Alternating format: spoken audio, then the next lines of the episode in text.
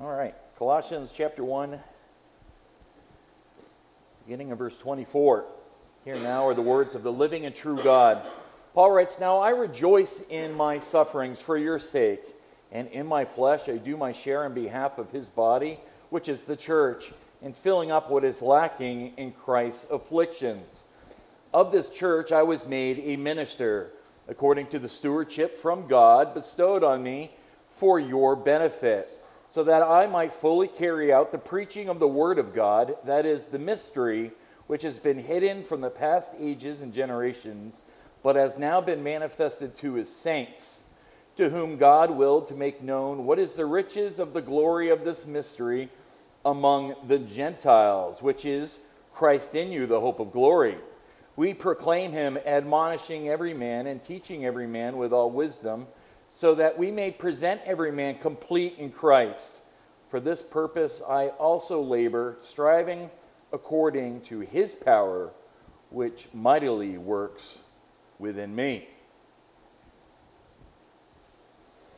Now, as we look at Paul's ministry to the church, um, I've broken it up into three main sections. And you'll see these outlined on the back of your bulletin notes. We'll begin with number one, and that's where we'll spend most of our time today as we look at God's minister. God's minister. And in verses 24 to 25, um, Paul gives a, an important and detailed look at the divine character of his ministry. And there are really four characteristics of his ministry that we can see in these couple of verses. And to see this first characteristic, we have to look at where we actually ended last week, as there um, Paul introduces it to us. Notice what it says at the end of verse 23. You'll recall he's talking about continuing in the faith, the hope of the gospel that you have heard, which was proclaimed in all creation under heaven. And then notice, and of which I, Paul, was made a minister. Here we see the source of Paul's ministry. God made Paul a minister. Now, if you have a NIV translation, you're looking at the word servant instead of minister, and that's because the word in the Greek is the word diakonos, and it's where we get our word deacon from, and it literally means a servant. A servant. It's actually a table waiter. A minister is a table waiter in the language. It's someone who takes away the dishes after the people eat and they clean the table. Paul sees himself as a common servant, a minister of the gospel. But he tells us something very important it's not of his own doing. He has been made a diakonos. He has been made a minister by God. In fact, in verse 25, he uses the same language again. As again he says in verse 25, of this church I was made a minister according to the stewardship from God bestowed on me for your benefit. So you see, Paul was made a minister by the sovereign hand of God. Now, what's incredible about this is think back to when Paul was Saul.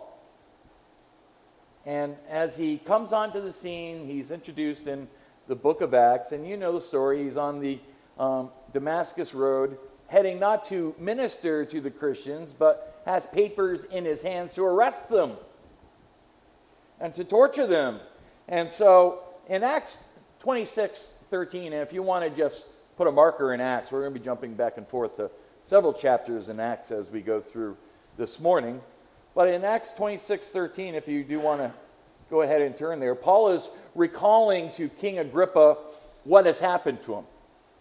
And as he met the Lord Jesus Christ on that Damascus Road experience.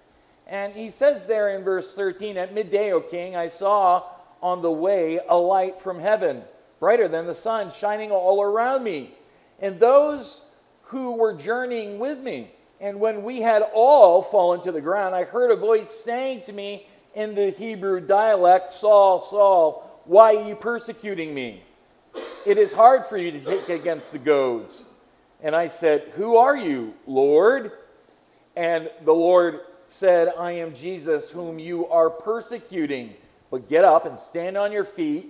For this purpose I have appeared to you. And then notice, to appoint you a minister, a diakonos, and a witness not only to the things which you have seen, but also to the things in which I will appear to you, rescuing you from the Jewish people and from the Gentiles, to whom I am sending you to open their eyes so that they may turn from the darkness to light and from the dominion of Satan to God, that they may receive forgiveness of sins and an inheritance among those who have been sanctified by faith in me. Saul never volunteered to become a minister of Jesus Christ. He was appointed one by the Lord himself. In Acts 9:15, Ananias hears that um, Saul's been blinded on the road to Damascus. And he's funny, he kind of wants to warn the Lord of Saul. Do, do you know how dangerous this man is? Like the Lord doesn't know. And the Lord answers Ananias and says to him in verse 15, Go, for he is a chosen instrument of mine to bear my name before the Gentiles and the kings and the sons of Israel. God is the source of Paul's ministry. Saul is a chosen instrument of the Lord. So let's apply this at the cross and Antrim. Who's in charge here? Whose church is this? It is the Lord Jesus's. He is the head of the church. Now, we are about essentially one thing and one thing only. We are here to do the Lord's work. We are here to proclaim his message, and we are here to do it his way. The Lord has established his church out of his own divine providence. Since the very beginning, it has been entirely a work of God. The start of this church had maybe five or six guys and sitting around the table. I remember Pastor Rick and uh, Brother Don was there, and Brendan and Dwayne and myself. And I remember before we would go to dad's house to sit around uh, my mom's bed, we would be sitting at this square um, table that we pulled together at Rick and Diane's restaurant, and we would open up our Bibles and have these discussions. And then after, we would go up to the house and pile around uh, mom's bed and sing a couple um, songs and praise the Lord and take communion.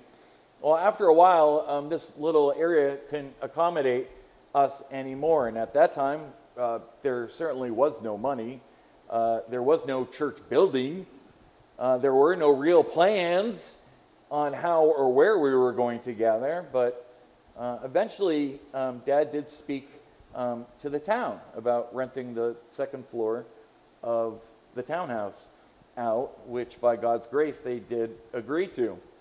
Um, but it'd only be for a few months, and when that time was up, we would have to find somewhere else to go and meet.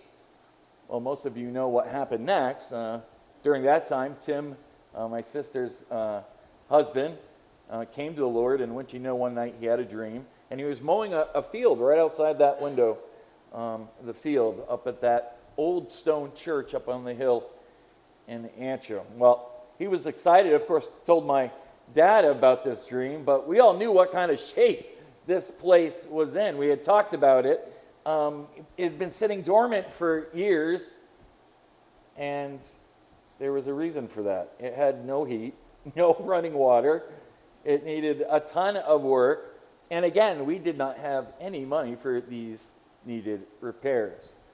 But Pastor Rick did have a relationship with Jim Rhymes.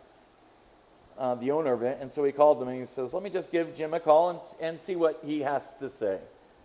Well, long story short, Jim not only said, Rick, I'll give you the church, uh, but he also said that he would cover the entire cost, over $230,000 to fix this place up. Trust me when I say, this is the Lord's church.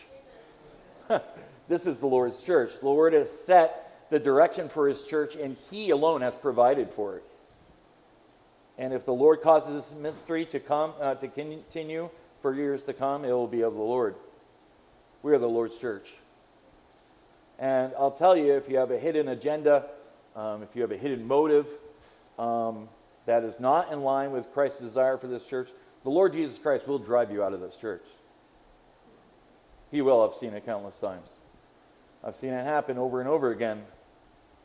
There have been things that we haven't been aware of until after, and the Lord handled them.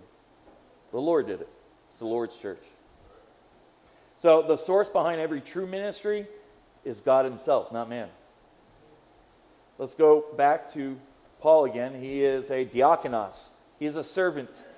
Uh, if you have been called by God into ministry, you are a servant of the Lord's church. And in order to be a minister of his church, you must be appointed by God.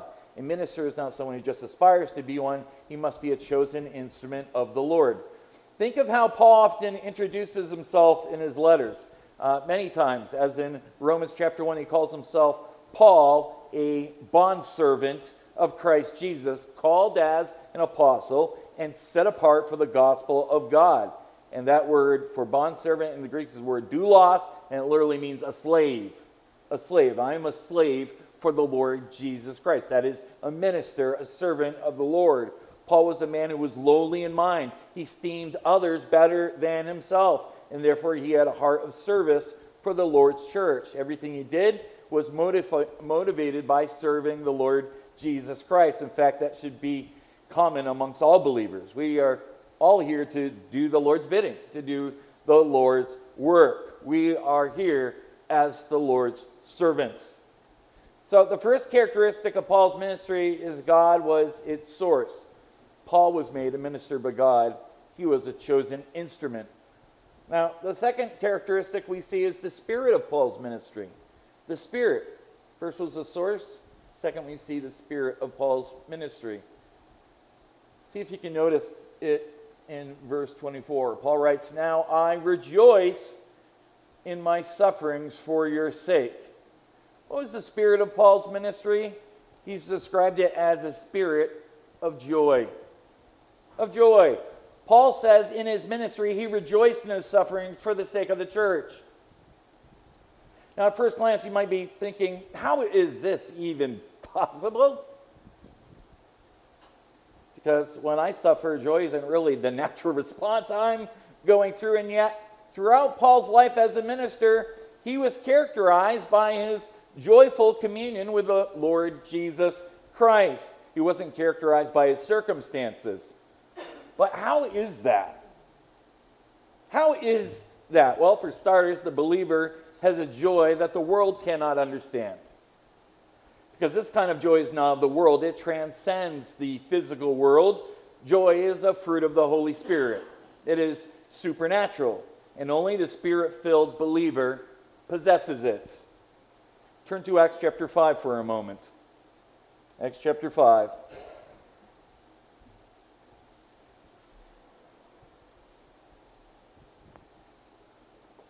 In Acts 5, Peter and the apostles are brought before the Sadducees for preaching the name of Christ. Um, they had already been imprisoned and warned to stop talking and teaching and preaching about the name. Stop talking about the name. And in verse 29, Luke writes, But Peter and the apostles answered, We must obey God rather than men. The God of our fathers raised up Jesus, whom you had put to death by hanging him on a cross. He is the one whom God exalted to his right hand as a prince and a savior to grant repentance to Israel and forgiveness of sins. We are witnesses of these things, and so is the Holy Spirit, whom God has given to those who obey him. When they heard this, they were enraged and wanted to kill them. And then, if you will, jump down a couple of verses. Um, one of the most highly respected teachers is uh, Gamaliel, um, and he orders apostles outside so they can discuss um, what they can do with them. And so he says in verse 38, Gamaliel speaks up, and he says to the other religious leaders, so, in the present case, I say to you, Stay away from these men and let them alone. For if this plan or action is of men, it will be overthrown. But if it is of God, you will not be able to overthrow them, or else you may even be found fighting against God. Verse 40 They took his advice, and after calling the apostles in, they flogged them and ordered them not to speak in the name of Jesus. And then they released them. So they, the apostles, went on their way from the presence of the council, rejoicing that they would be considered worthy to suffer shame for his name. And every day in the temple and from house to house, they kept right on teaching and preaching Jesus as the Christ. The suffering that was inflicted at the flogging was to have a purpose. It was meant to deter the apostles from speaking and teaching the name of Jesus Christ. It was meant to deter them from preaching Jesus as the Christ. That was the very thing that the council did not want them to do, but it had the opposite effect, didn't it? It resulted in their joy. And they continued to boldly preach the name of Jesus. But how is this even possible? It is only possible because it's not natural, it comes from God. This is the ministry. God will empower you to do supernatural things, to be able to get through the, what seems impossible. And so Paul details what a divine ministry should look like. Number one, its source should be from God. Number two, it should come in a spirit of joy. The ministry should be empowered by God, and the spirit of ministry should be marked by joy. In Acts chapter 16, Paul experiences the exact same thing. Paul and Silas are in Philippi. There's the slave girl, you know the story. She's demon possessed, following behind them for days, aggravating. Finally, Paul gets tired of it and he casts out the demons that were in her. Verse 19 But when her masters saw that their hope of profit was gone, they seized Paul and Silas and dragged them into the marketplace before the authorities. Jump down to verse 22. The crowd then rose up together against them, and the chief magistrates tore off their ro- robes off them and proceeded to order them to be beaten with rods. When they had struck them with many blows, they threw them into the prison, commanding the jailer to guard them securely. And he, having received such a command, threw them into the inner prison and fastened their feet in the stocks. These early Christians suffered unimaginable persecution for the name. Just for being followers of Christ. At this point, Paul and Silas are likely bloody. They have been severely beaten with rods. They are now chained in prison. But notice their response. Verse 25 But about midnight, Paul and Silas were praying and singing hymns of praise to God, and the prisoners were listening to them. Yes, amen. That's not an, a natural reaction to persecution and hatred toward you. Just consider our lives for a moment, or take it personally and consider your life for a moment. You know, I mean, sometimes all it takes for us is to be in a rush and we're stuck at a red light too long and we're complaining. Yet Paul and Silas have actually been brutally beaten and they are singing praises to God. It's joy over circumstances. It's joy over circumstances. You see, joy isn't just some happy go lucky, um, giddy feeling. It's the deep down confidence that God is in control, that God is sovereign. And that, my friends, is satisfying and brings comfort and peace to your heart. And this joy is rooted in what God has already done for them, what He's already accomplished. It's rooted in the person and work of Jesus Christ. Point number three Paul suffered in his ministry. Now, we've already been talking about this, but to emphasize that joy is independent of circumstances, Paul tells the Colossians in verse 24, I rejoice in my sufferings for your sake. Now, we are reminded once again Paul's imprisoned in Rome. This could be referring in part to that. And though Paul is locked up once again, he could still rejoice despite this fact because he always viewed himself as wearing the chains for Christ. In Acts chapter 9 and 26, we learn that before Saul had his encounter with the Lord Jesus Christ, Saul's intent that day was to find any belonging to the way. And his tent was not only to have both men and women locked up, but also they were being put to death. And Saul even tried to force them to blaspheme the name of the Lord as their last thing to do. Now, there was one other thing that the Lord told Ananias about Saul back in Acts 9 that I left out. Acts 9:15 we read, he's a chosen instrument of mine, the Lord says, he will bear my name before the Gentiles. But notice what the Lord says next in verse 13. For I will show him how much he must suffer for my name's sake. This suffering that the Lord appointed for him characterized Paul's ministry. Everywhere he went, he was driven out. He was stoned. He was shipwrecked. He was falsely imprisoned three times. He was beaten with rods five times. He was shipwrecked three times. He received 39 lashes from the Jews five times. He faced dangers on the sea, dangers from robbers, dangers from false brethren, danger, danger from the Gentiles. And he did it all because of the ministry that he was called to and the joy that he had in the Lord Jesus Christ. When Paul gets to the end of his life, he's almost completed the race that God has called him to. He writes to his spiritual son in the faith, Timothy, in 2 Timothy chapter 1, verse 8. He says, Do not be ashamed of the testimony of our Lord or of me as prisoner, but join with me in suffering for the gospel according to the power of God. Powerful verse. Now, there's a phrase that we need to discuss there that's at the end of Colossians chapter 1, verse 24. Paul writes, And in my flesh I do my share on behalf of his body, which is the church, in filling up what is lacking in Christ's afflictions. Now, um, if you talk to a Roman Catholic, they will use this as a proof text for purgatory. Um, that is not what Paul is referring to here. Um, let's just first address what Paul is not saying.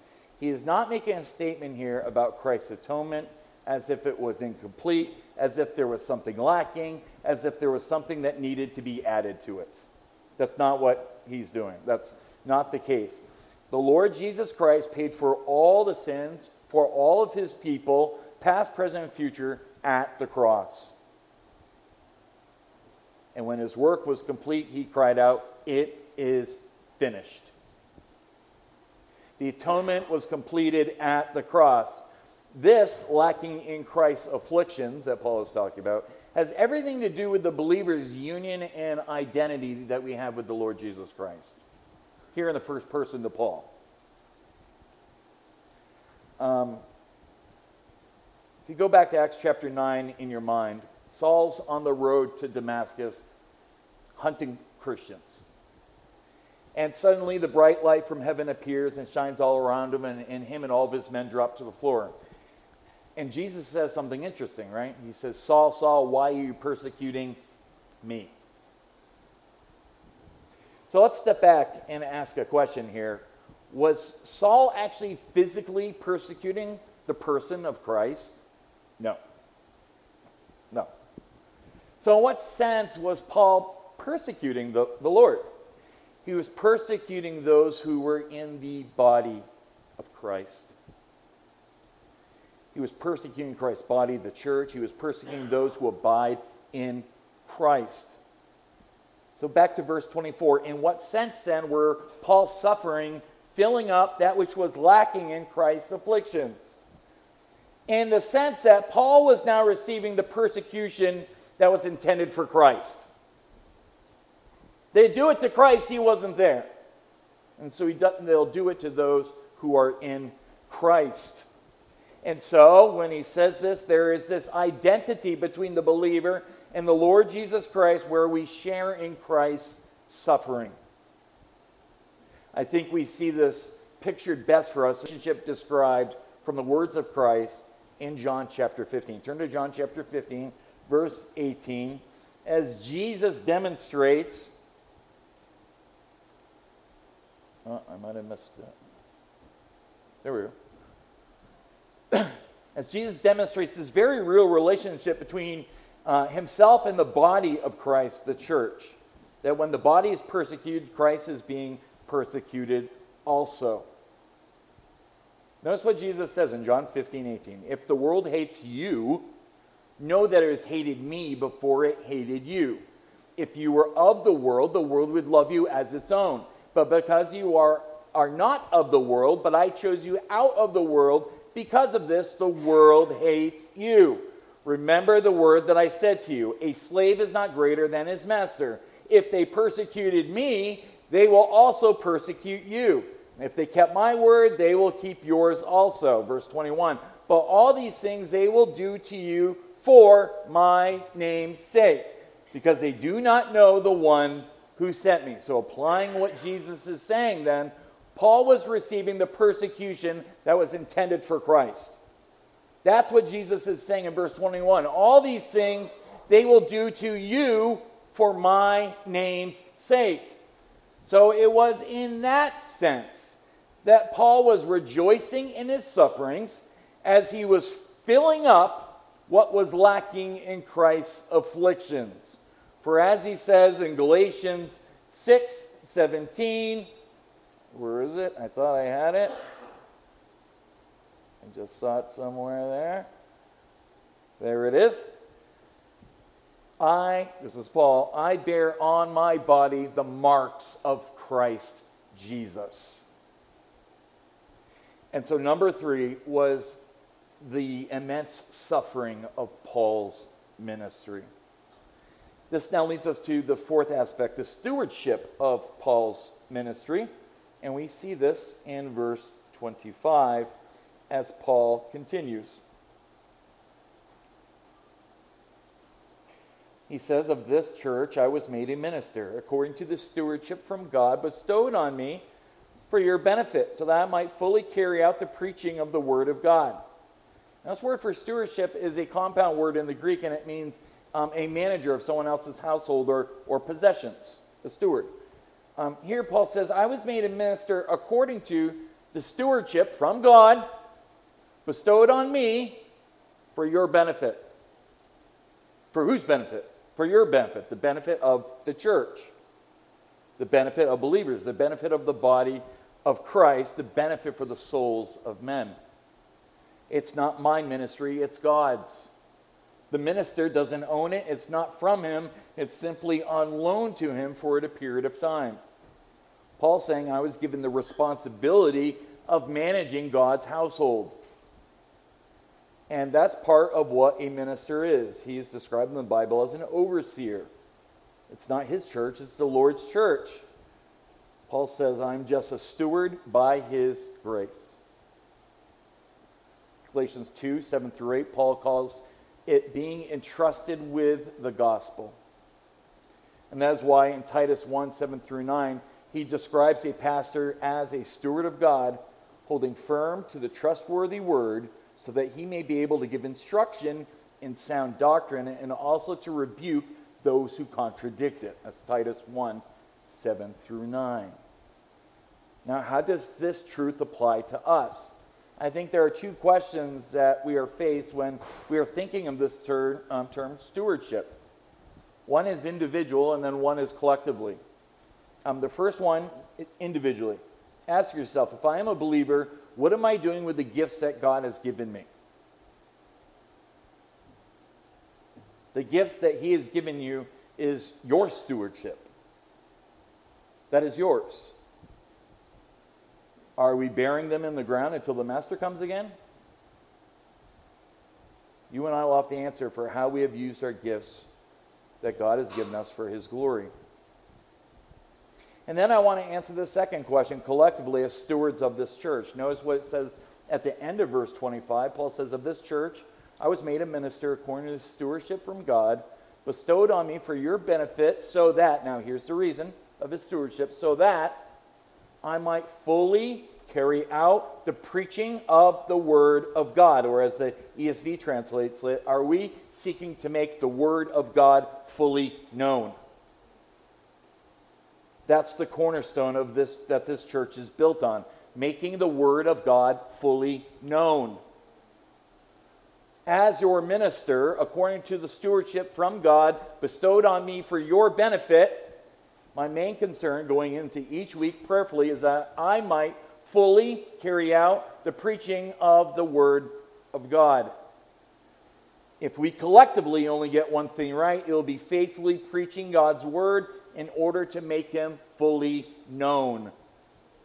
Everything else that we do, while there are many good things that we do, is secondary to the teaching and preaching of God's word. That was Paul's focus. That is our focus. We better move on to point number two. You guys aren't listening quick enough. I'm just kidding. Point number one was God's minister. Point number two, is God's mystery, and these are much shorter. God's mystery. We see this in verses 26 and 27. Notice what Paul says. That is the mystery. Let's deal with this word mystery. The Greek word is mysterion. It means something that's been hidden, it means something that has not yet been revealed. The message Paul proclaimed in his ministry was the mystery, we continue reading, which has been hidden from the past ages and generations, but has now been manifested to his saints to whom God willed to make known what is the riches of the glory of this mystery among the Gentiles, which is Christ in you, the hope of glory. That's a Pauline sentence. The mystery that has been hidden to this point in part is Gentile salvation. That's what he's talking about here. Before the Lord Jesus Christ became a man, before he came to this earth, if you were a Gentile and believed in the one true God of Isaac, uh, Abraham, Isaac, and, and Jacob, you would essentially become Jewish. You'd become a, what's called a proselyte. All right? Salvation's the same, saved by faith. But then they would put you into the practice of being a Jew, living as a Jew under God's law. And for us to kind of understand what Paul is teaching here, I think it would be helpful if we saw an example of it played out. So turn to Acts chapter 10, and, and Peter gives us a great example of this. And we'll have to kind of jump through it just with the time that we have left. Acts chapter 10, um, you know the story. Peter and Cornelius. And uh, we'll jump around a little bit. We're going to start in verse 9, but I do want to hit this because this explains exactly what this text is about. And, and this is about you, the Gentile. It says in verse 9 On the next day, as they were on their way approaching the city, Peter went up to the housetop and about the sixth hour to pray. But he became hungry and was desiring to eat. But while they were making preparations, he fell into a trance. And he saw the sky open up and an object like a great sheet coming down, lowered by four corners to the ground. And there were in it all kinds of four footed animals and crawling creatures of the earth and birds of the air. Then a voice came to him Get up, Peter, kill and eat. But Peter said, By no means, Lord, for I have never eaten anything unholy and unclean. Again, a voice comes to, came to him a second time. What God has cleansed, no longer consider unholy. Now, a little hint here God is talking about food, but he's really talking about Gentiles. Verse 16. This happened three times and immediately the object was taken up into the sky. Jump down to verse 24. On the following day, he entered Caesarea. Now, Cornelius was waiting for them and had called together his relatives and close friends. When Peter entered, Cornelius met him and fell at his feet and worshiped him. But Peter raised him up, saying, Stand up, I too am just a man. As he talked with him, he entered and found many people assembled. Now, here's the point, verse 28. And Peter said to them, You yourselves know how unlawful it is for a man who is a Jew to associate with a foreigner, a Gentile, or to visit him. And yet God has shown me that I should not call any man unholy and unclean. That refers back to the food. Okay? See that it was about food, but not really. It's about the Gentiles. Verse 34 Opening his mouth, Peter said, I most certainly understand now that God is not one to show partiality, but in every nation, the man who fears him and does what is right is welcome to him. Uh, jump down to verse 44. Peter preaches his sermon. Um, while Peter was still speaking these words, the Holy Spirit fell upon all those who were listening to the message. All the circumcised believers who came with Peter were amazed. These are all the Jewish believers who came with Peter. They are amazed. Remember, the gospel came first to the Jew and then to the Gentile. This is Gentile Pentecost. Verse 45 And they were all amazed because the gift of the Holy Spirit has been poured out on the Gentiles also. For they were hearing them speaking with tongues and exalting God.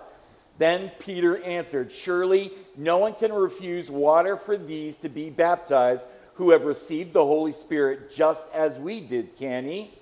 And he ordered them to be baptized in the name of Jesus Christ. Then they asked him to stay on for a few days. This plan of salvation for the Gentiles has always been God's plan. The Abrahamic covenant, all the way back in um, Genesis 12, was for Abraham's family, and through him, God said, All the families of the earth shall be blessed but it has been partially um, hidden, veiled, if you will, this mystery. But when the fullness of time has come, Galatians 4 4 says, God sent forth his son, born of a woman, born under the law, so that he might redeem those who were under the law, that we might receive the adoption as sons. So, looking at our verse, that is, Paul says, the mystery which has been hidden from the past ages and generations but has now been manifested to his saints, to whom God will to make known what is the riches of the glory of this mystery among the Gentiles. And what is this um, mystery? Further, you ask, besides salvation for Gentiles, which is Christ in you, the hope of glory. Christ dwelling in his believers through the Holy Spirit, the hope of glory. Salvation has never been so accessible as it is at this very point in history. As Gentiles in times past, we were separated from Christ. And the mystery is that God saves Gentiles as Gentiles, and the two now have become one in Christ. We referred to this last week, but in Ephesians 2, verse 12, speaking of the Gentiles, this is you and me. Paul writes, Remember that you were at that time separate from Christ, excluded from the commonwealth of Israel, strangers to the covenants and promises, having no hope and without God in the world. But now, now in Christ Jesus, you who were formerly far, far off, and remember the word we saw last week, and alienated, have now been brought near by the blood of Christ. For he himself is our peace who made both groups into one broke down the barrier of the dividing wall, jumped down to the end, so that in himself he might make the two into one new man, thus establishing peace. All right, let's hit this last point real quick. Number three is God's message. God's message, verse 28. I need a drink. Verse 28 We proclaim him, admonishing every man and teaching every man with all wisdom, so that we may present every man complete in Christ. Paul's message was clear as a minister to proclaim him, the one who saved Saul all those years ago on that Damascus road. That word to proclaim here means to um, publicly to declare. In the context here, it means to publicly declare the whole truth the whole counsel of God's word, not part of it, not some of it, the entire thing. Now, Paul lists four parts of his singular message. The first, that he proclaimed or that he preached Christ. 1 Corinthians 2 1 through 12, Paul writes, When I came to you, brethren, I did not come with superiority of speech or of wisdom, proclaiming to you the testimony of God, and here was his message. For I determined to know nothing among you except Jesus Christ and him crucified. Another example of this is when Paul goes to the Ephesian elders in Acts chapter 20. He's um, getting ready to head to Jerusalem. The Spirit has told him in every city, um, bonds, chains, and afflictions await him. But he tells them in Acts 20 20, I did not shrink away from declaring to you anything that was profitable. I gave you the whole counsel of God, the entire truth of God's word. Paul always preached the full counsel of God, always pointing people to Christ. Paul says, I taught you the entire word of God. That's what Paul's charges to Timothy as his parting words in 2 Timothy chapter 4, 1 through 2. He says, I solemnly charge you in the presence of God and of Christ Jesus, who is to judge the living and the dead, and by the appearing of his kingdom. Preach the word, Timothy. Preach the word. Be ready in season and out of season. Reprove, rebuke, exhort with great patience and instruction. Paul knows he is about to be poured out as a drink offering. His time is up. His final words to his spiritual son Timothy is what? Preach the word. Preach the word because he knows the word is that which is the power unto God for salvation. It's why we preach verse by verse here. When you preach verse by verse, you're forced to deal with the full counsel of God, even the difficult texts. Why do we do it? It's because of Romans 10 14 through 17. It's how God draws his people to himself. Faith comes from hearing, hearing through the words of Christ. And so, as a church, if we do not preach God's word, if we do not study God's word, if we do not seek to teach God's word, my question to you is this Who will? Who will? Isn't that what we've been called to do? To be a witness to the lost, always being prepared. 1 Peter 3:15 says, to make a defense to anyone who asks for the reason of the hope that is in you. Isn't that why God has given us individually spiritual gifts to co partner with Christ, to be his witnesses, to build the kingdom of God through the sharing and love of Christ? Let me ask you this Do you believe in the sufficiency of Scripture? Do you believe that the gospel is the power of God unto salvation for everyone who believes? How will they believe in him whom they have not heard? How will they hear them without the preacher? How will they preach unless they have been sent? Now, the power is in God. It's always been in God, and it's the ministry of the Holy Spirit. It is not in us, it is not in the preacher. God is the one who changes people's hearts. We do his bidding, but God changes the heart of his people through his word and through his Holy Spirit. Closing up here, verse 28 So we proclaim we proclaim, admonishing every man and teaching every man with all wisdom, so that we may present every man and woman here complete in Christ. Our ministry should have both an, an admonishing and there's a warning, there's a reproving, there's a correction of error. And then the admonishing and the, then the positive side is the teaching every man with all wisdom so that we may present them complete in Christ. Paul says, in uh, Philippians 3 12 through 14 of himself. Not that I've already obtained it or have already become perfect, but I press on so I may lay hold of that which is also I laid hold of by Christ Jesus. Brethren, I do not regard myself as having laid hold of it yet, but one thing I do, forgetting what lies behind and reach forward to what lies ahead, I press on towards the goal for the prize of the upward call of God in Christ Jesus. We close with verse 29 and Paul's response. For this purpose also I labor, striving according to his power, which is mightily at work within me. The real power behind Paul's ministry, striving for the prize of the upward call of God in Christ Jesus, is God Himself. It's the Spirit of God. God is the power. He is the source of the power. He's the one that provides the power to his people. God is the one who saves.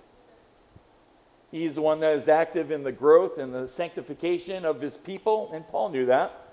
Paul knew that was behind his efforts was God's power. And again, this is a point where we see um, sort of the touching of, of God's power and man's responsibility as well, and the sovereignty of God working all together. It's what he would write to the Philippians, where he said, Work out your salvation with fear and trembling. That responsibility. Live it out. Do what he's called you to do. Well, that will be the end of our word from the Lord today. If you need any prayers, we'd love to be able to pray with you. Welcome to come forward as we stand and sing the song of invitation. Praise the Lord. He is our living hope. Thank you.